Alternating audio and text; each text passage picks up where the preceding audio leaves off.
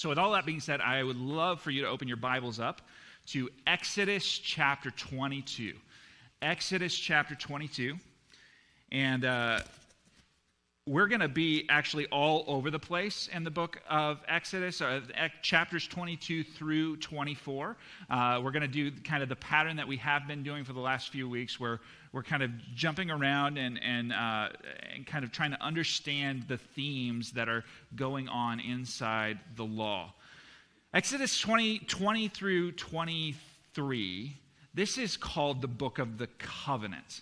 Uh, this is Moses' covenant. This is, uh, he brings this to Israel, and this is the moment where he kind of presents hey, here is God's law. Now, there will come books after this that explain, like, what does the book of the covenant mean? But these, these really three chapters are very significant. This is God solidifying his relationship with his people.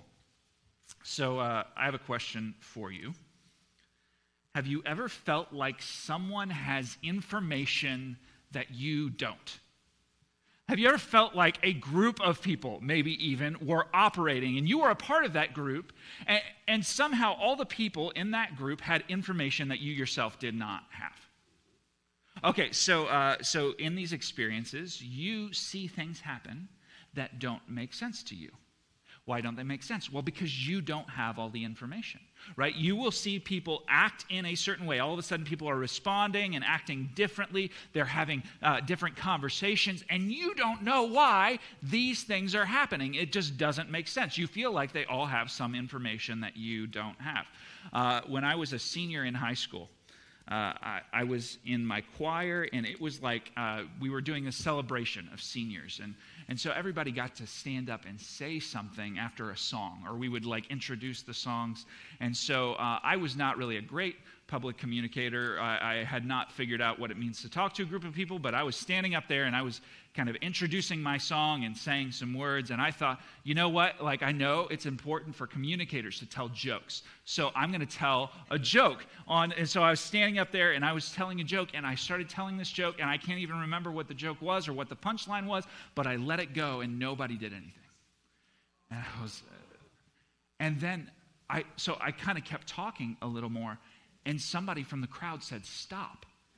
And I'm, Stop. Like, and I, so I'm like, Okay, well, you know, these people, they're, it's somebody just playing along. So I started laughing along with the person, and, uh, and they're like, No, really stop. And, uh, and let me tell you, uh, they all had in the room at the same time, everybody had a piece of information that I did not have. Because behind me on the choir risers, somebody had passed out while I was talking and delivering my joke. Yeah, it was crazy. And I'm sitting up here making jokes like a fool. I'm sitting here and talking and trying to get people to laugh and wondering what's going on. Everybody is responding in a way that I just do not understand right? They all had a piece of information that I did not have. That was vital to me being able to talk to the room in that moment.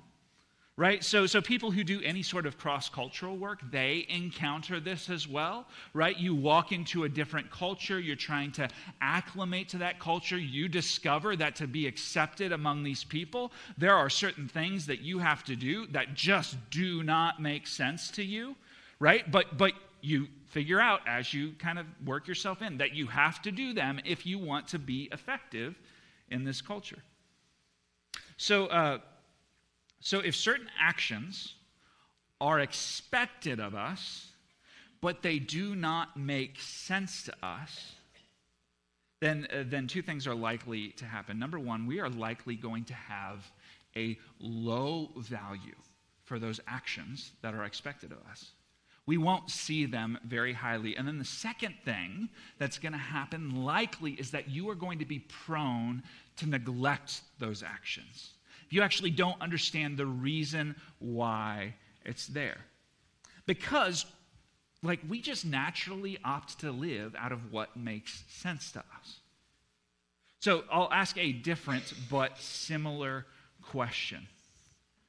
Do you ever feel like God has information that you don't?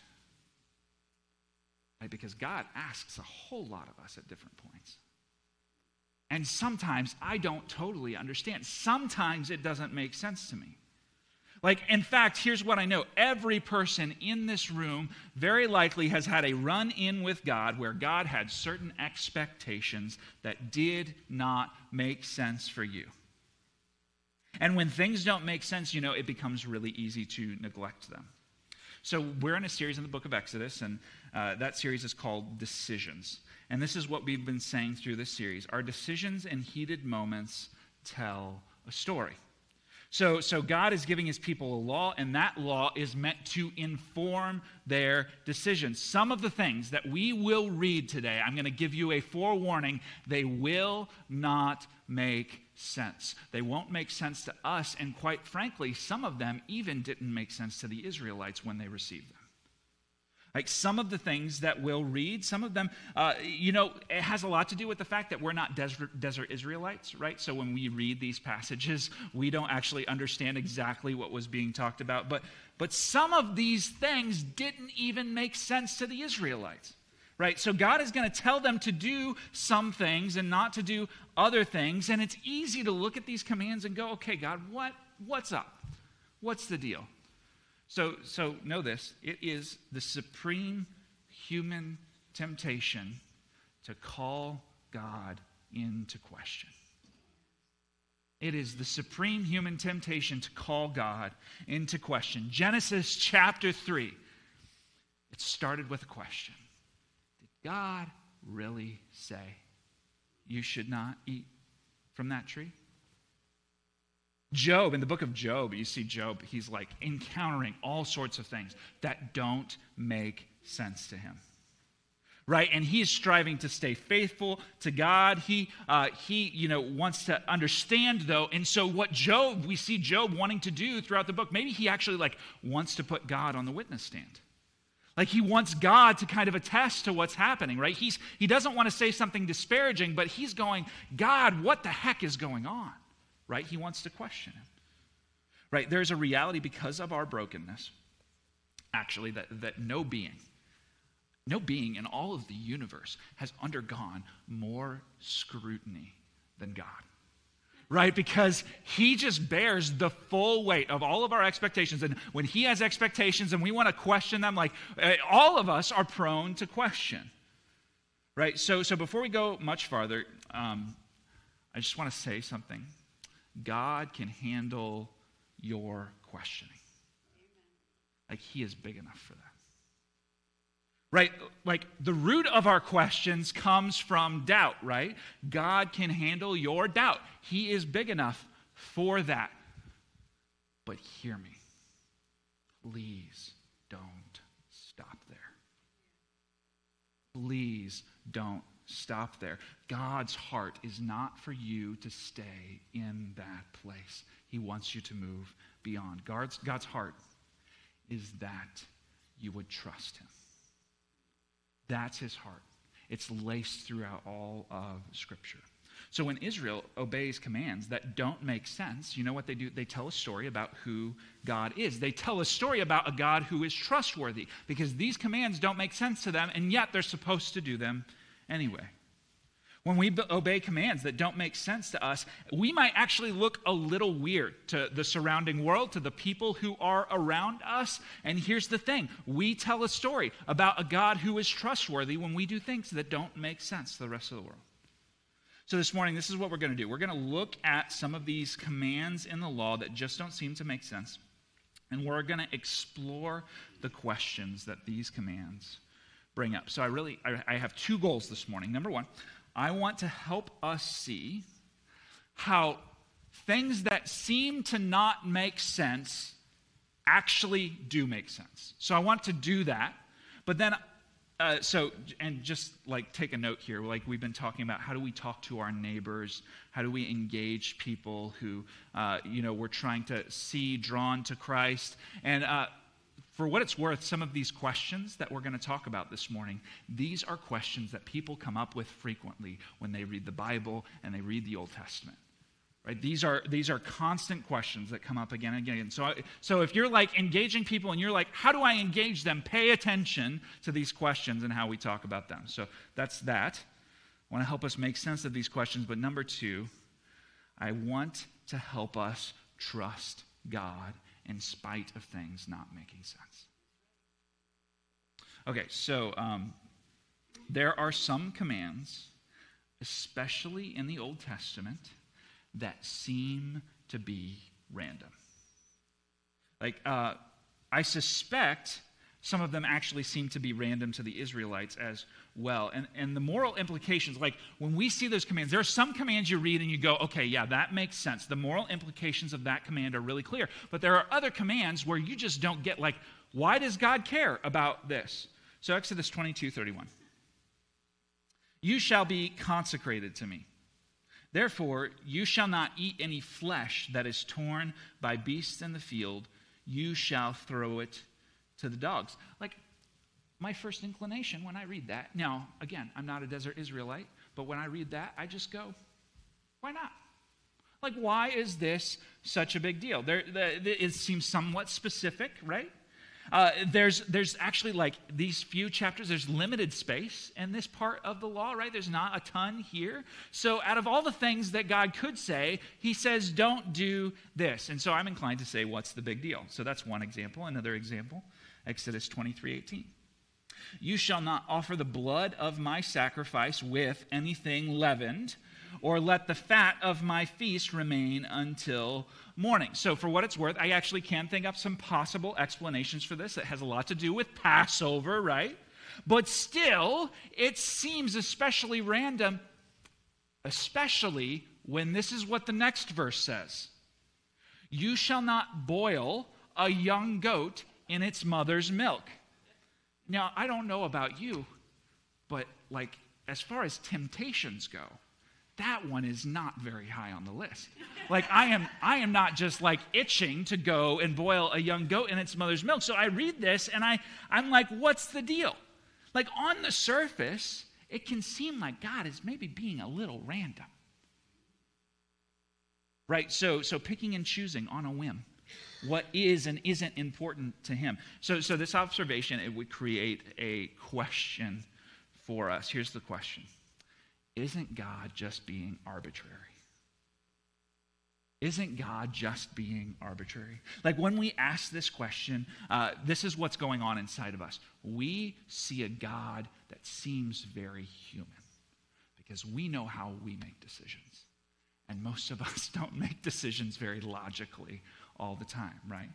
we get whims, we get impulses. And, and so we ask this question. It may lead us to think that God is maybe more guided by in the moment feelings rather than thought and intention and logic. And I get asking this question, but here's where we need to be careful. When we look at an action or a command of God and say, that seems random, illogical, or disordered you can't make that evaluation without this basic assumption. All of my evaluations are intentional, logical, and well ordered, at least more so than God's. And so, so, what you do when you say, you know, isn't God just being arbitrary? What you're actually doing, and what we actually do when we ask this question, is we are lifting ourselves up above God and looking down on him and saying, I have the capacity to be able to evaluate you. So instead, we ought to ask Is there some way that seems, something that seems to be arbitrary, It maybe it, it looks like this to us, but is there some way that this might actually make sense? Like, that's the better question to ask. Instead of going, God, you seem arbitrary, we should ask God, is there a way that this actually makes sense? And funny enough, it does if we consider a big overarching idea. Exodus 22 31. You shall be consecrated to me. It's like how he kind of uh, leads off this section. He's saying, You need to be set apart to me. And we talked about this idea of consecration a little bit last week. This is the overarching idea surrounding these commands.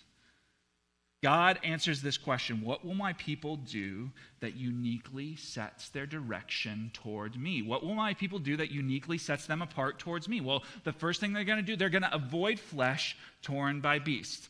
Like, why would they do this? Well, when this happens, what happens is blood mingles with flesh. It becomes hard to tell the two things apart. And eating blood was forbidden for God's people for two reasons. Blood represented life that was in the body, and on top of that, blood was God's means that He had established for atoning for sin. So when, so when God's people removed the blood from whatever they ate, it was a process of recognizing that blood has a special function for God's people. So there's an explanation for that. Like it makes sense when, when we understand God's heart. So um, then he says, Don't let the fat of my feast remain until morning. This is related to Passover. And uh, again, Passover was meant to tell a story, a unique story about when God's people kind of had to get ready quickly and everything happened in one night. And they had to kill this Passover lamb and, and kind of spread the blood over the doorpost. And everything happened quickly. God's saying, don't wait. Don't wait to let the fat go until morning. Like everything needs to be taken care of overnight because in one night, God sent his angel and protected his people because of the blood of the lamb over the doorpost. They're telling a story, right? They're setting themselves apart as God's people. Okay, and then the, the difficult one don't boil a young goat in its mother's milk. Uh, this is, by the way, probably one of the ones that even Israelites may have gone, What? What? That doesn't necessarily make sense. So, so this applies more practically to the land that they were going into, the people of the land that they were going into, and the practices of those people. You see, God has information that they don't. It's very likely that this practice of boiling a goat in its mother's milk is, is a, a practice of idol worship and false religion right? And, and this, is, this is something that these people would do, likely to get some kind of blessing from their gods. Uh, and, on top of all of this, it's, it's recognized as being in conjunction with idol worship. And what is God's command? Be consecrated to me right so so it's, it's, again he's saying you are to be set apart so all of these commands they have purpose and they have intention even if we don't see it immediately so god is not arbitrary right? He wants his people to have practices and, and also not do certain practices to make sure that his people are set apart from the other people of the land because it is a land of really great confusion. Like there are people worshiping all sorts of gods and, and lifting up all sorts of gods and engaging in all sorts of practices, and God wants it to be clear who his people are. He's not just being arbitrary. Okay, so let's deal with some other laws that seem not to make sense. Exodus 23 13.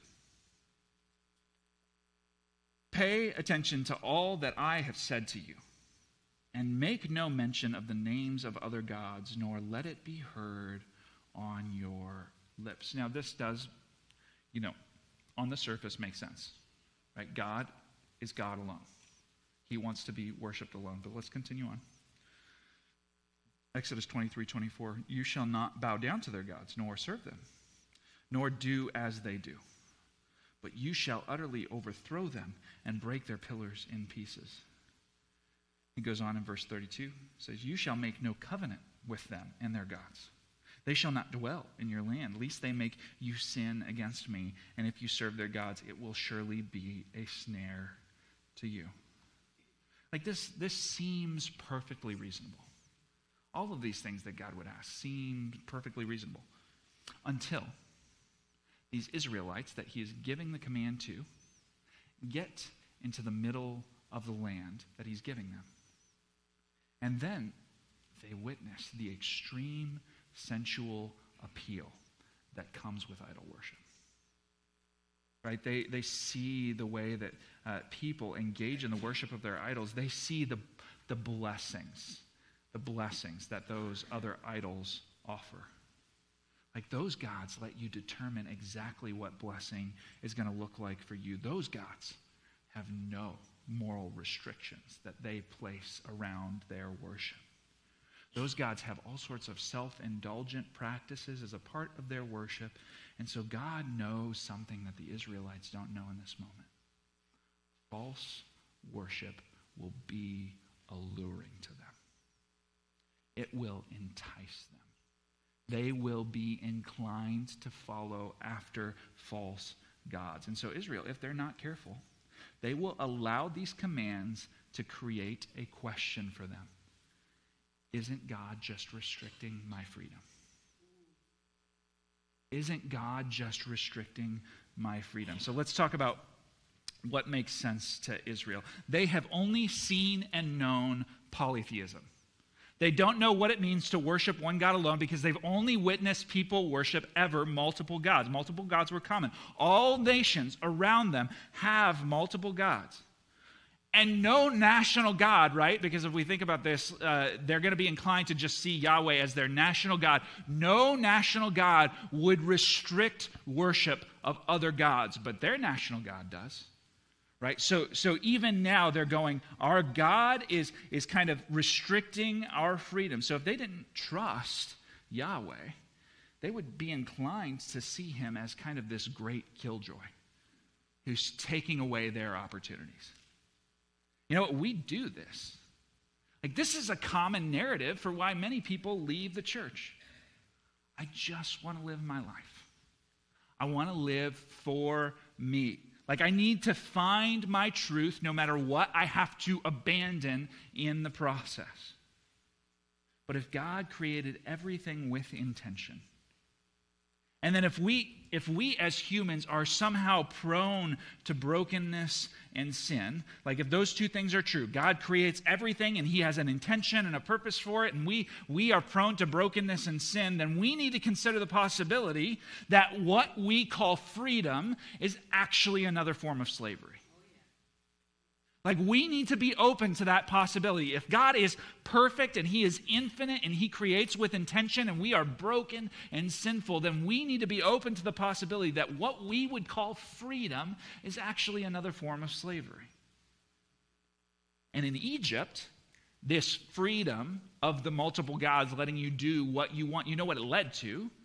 It led to the oppression of Israel. They became slaves, literal slaves. This freedom, it it looks good from afar, but it comes up short. Like, can't I just enjoy a drug induced experience? Can't I just date whoever I want to date? Can't I just kind of take all the limitations I want to off of my sexuality? Can't I keep my money for myself and do what I want to do with it? Can't I just add one more piece of stuff to my collection of stuff, right? Pursuit of more and better. All of these things. They look like freedom, but they ultimately become slave masters. Right? They permit us to numb ourselves to real life they lead us to seeking more and never actually satisfy us. And they lead us to actually neglect our neighbors in the process of these pursuits. And God knows all of this. And so he wants to make sure that they know. I created you. I saved you. I offer you purpose. Freedom is found only with me. Okay, so one more set of questions arise out of these laws. Verse 20 of Exodus 22 Whoever sacrifices to any God other than the Lord alone shall be devoted to destruction. So we read laws like this, especially, you know, as God is going to send Israel into the land. And, and quite frankly, when we encounter all of the results of this particular law and all of its implications, even into the book of Joshua, we we we're inclined to look at this and we see it as harsh and unnecessary, standing from our high places and looking down and evaluating God. Right? This is harsh punishment for false worship. And it is also the very command that they were to take with them. As they walked into the land, they were supposed to devote all of the property and all of the people and the places that they took in their conquest, they were supposed to devote those things to destruction.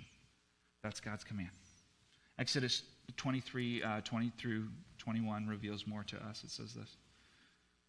Says, Behold, I send an angel before you to guard you on the way and to bring you to the place that I have prepared. Pay careful attention to him and obey his voice. So here God is, is telling them that the conquest of the land, and the conquest of this land, I'm going to send my angel, my commander. And for what it's worth, this commander is actually like pre incarnate Jesus before he was born on earth. He's going to go and lead them into battle. He's going to go in front of Israel and do this. So God himself, God there before them, is going to lead them into battle. So, verse 23 When my angel goes before you and brings you into the land of the Amorites and the Hittites and the Perizzites and the Canaanites and the Hivites and the Jebusites, and I blot them out. Right? Like, isn't, isn't God kind of harsh toward these people? Isn't he a little unkind? Doesn't actually, like, if we stand from just all the perspectives that we have in our culture, doesn't this kind of look like what we think hatred looks like? Right? So we're inclined to, again, ask a question Is the God of the Bible really a good God? And I get the question. But this is apparently one of those places where God has more information than we do. Right? Apparently, there is something so incredibly vile about the people of this land. Like, it is, in fact, gut wrenching. I hesitate to even talk about the practices of the people of this land up here because when you actually consider what they're doing, it drives you crazy. Right? They, take infants and place them on burning altars to sacrifice to their gods. Like sexual abuse and sex trafficking are a regular part of their worship. There is no protection of neighbor for them. There is only abuse and self interest among these people. Right? These things and more grew to a point where God was going to judge and end these people and then give their land to Israel and we are prone to stand in judgment of God. But God knows what we do not know. Right? And apparently, there are times when the most good thing for God to do is to actually put an end to the evil that human beings are doing in a particular place. Okay, so uh, I've answered some questions right? I maybe have helped us to see perhaps how some of these questions might make sense. And then you may still have other questions after those questions, right? Because as you read the, the Old Testament law, like it keeps coming up, right? Things continue to not make sense. So, uh, so instead of me trying to anticipate and answer all of those questions, we might be here for a long time if I, I did that. I want to ask you a question. How many questions does God need to answer before you trust Him? How many questions does God need to answer? Like, what is the limit? Where is the line at? You know what? There came a point for me in my journey of faith where I realized the questions do not stop. Right? Like, there are things I read in the Bible today that still don't make sense to me. Right? And, and like, whether it's me being formed by my culture and my heart language, and I just read them and I'm going, okay, that is just completely foreign to me. Whether it's something I just literally can't wrap my mind around, there are things that I come across every once in a while where I just, I just don't get it, right? There are judgments and perspectives that I am inclined to hold and stand in evaluation of God, right? But I have limited understanding, and God's ways are infinite. And so, so I'm in the midst of this journey in my faith where I'm questioning God, and I actually allowed my questions and I allowed my doubts to permit my rebellion against God.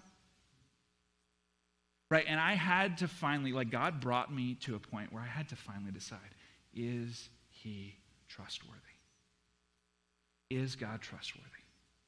Uh, Pastor Don says it like this. Uh, he's shared this story with us a few times. Because I had to decide you are God, and I am not. So whenever we disagree, you win. Right? God has asked and will continue to ask things of us that may not immediately make sense. Right? And he, He's gracious to help us make sense of those sometimes, but sometimes He just wants to know if we trust him. All right, so, church, I want to end by letting you know this. The God who patiently withstands our small judgments is trustworthy. Why? Because even with our questions, and even with our pride, and even with our judgments, He still makes space for us. Right? Like after Moses gives this law, God, he calls the elders of Israel up to the mountain and they build an altar. They, they prepare a sacrifice and they, they kill a bull and they're going to extend it as an offering. They're going to sprinkle the blood on the altar. And as they do this, I think for some, at least, at the very least, it's got to be in Moses' head, they're going to start to realize something. This law shows us to be broken right? His principles, God, His principles and His ideals. We are being led by a holy God, and His commands, they all expose us at the level of our hearts, which means every moment that He chooses to be with us is an act of mercy. Every moment that he fights for us is an act of grace. It is undeserved. We're reminded again and again that it requires payment of blood, it requires sacrifice right? But he saved us from Egypt, and he has actually built a way for relationship to be possible. As they're going through this, I wonder if they're realizing just how much God has done to make space for them. So I'd hope that the Israelites would look at God's mercy in this moment and say, He is trustworthy. Exodus 24, 6 through 8 tells us the story. Moses took half of the blood and put it in basins, and half of the blood he threw against the altar. And then he took the book of the covenant and read it in the hearing of the people. And they said, All the Lord has spoken, we will do, and we will be obedient. So, verse 8 Moses took the blood and threw it on the people and said, Behold, the blood of the covenant that the Lord has made with you in accordance with all these words. there is no way they could read this law and not know that God had to do something to make space. So God, in his mercy, made this space called sacrifice, where payment had to be made, but God would continue to be with, with them. And so God shows himself in this moment to Israel to be trustworthy. He was trustworthy at that point. Okay, so we're going to do some so whats. So what, number one? Just think about this God is building your trust muscle for trials yet to come. Right? So every opportunity for obedience is an exercise of our trust. You know, like, okay, so when we stumble and we disobey and we fall short as Christians, we don't carry shame, right? We get this. His blood covers us. We don't have to be wondering if He's always going to strike us down for these things. We know that we are freely accepted, right? But obedience, especially, especially when obedience doesn't make sense, when we take those steps, it builds our trust. Because in the moment of those steps, when we do something that God tells us to do, even though it doesn't make sense, we see his goodness. We see that God actually knows better than we do, that he is trustworthy. So obey God with whatever next step of obedience He's given you, because that next step of obedience is a process of building trust in you for the future steps of obedience that He has for you. Number two, Jesus' death and resurrection is proof that God continues to be trustworthy. God showed himself there with Israel, making a space, making it possible for them to be with him through sacrifice. And then Jesus comes. God loved us so much that, that he made a permanent an everlasting way for us to be with him. Right? Jesus came knowing our tendency to question, knowing our tendency to lift ourselves up above God and stand in evaluation. Jesus came knowing all of our doubts. Jesus came knowing that we will use our doubts as an excuse for disobedience. Jesus came knowing that our preference to find a way to justify ourselves and not listen to God. He came knowing all of that. And he willingly submitted himself that he might die on a cross so that we could be accepted with God. He died. And if we place our trust in him, his blood covers us. We can be in right relationship with God. And we know this is true because he didn't stay dead. He came up out of the ground. God showed his goodness, he vindicated it. And then Jesus arises from the dead to show us that God is good and he is trustworthy. Right? So if you have never trusted in Jesus, I want you to know today that he offers freedom from sin. He offers salvation. He offers right relationship with God for eternity. So my invitation to you, my ask of you, would today be the day that you decide to trust Jesus? Would today be the day that you decide to stop letting the questions create a barrier and simply trust God? Would you pray with me, please?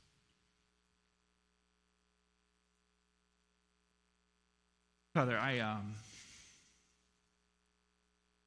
I ask that you would help all of us in those places, those next steps of obedience where we are finding it hard to trust, that you would help us to step beyond our questions and to follow you, to trust you, to obey you.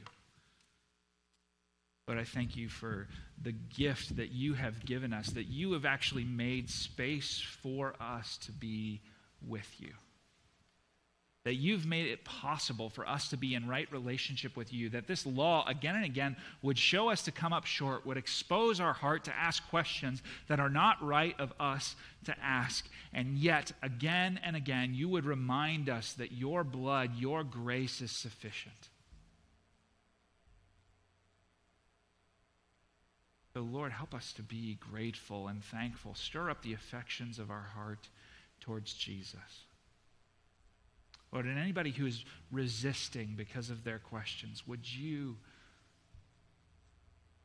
help them to break down the walls of their questions and see you as you are trustworthy? We pray all of this in Jesus' name. Amen.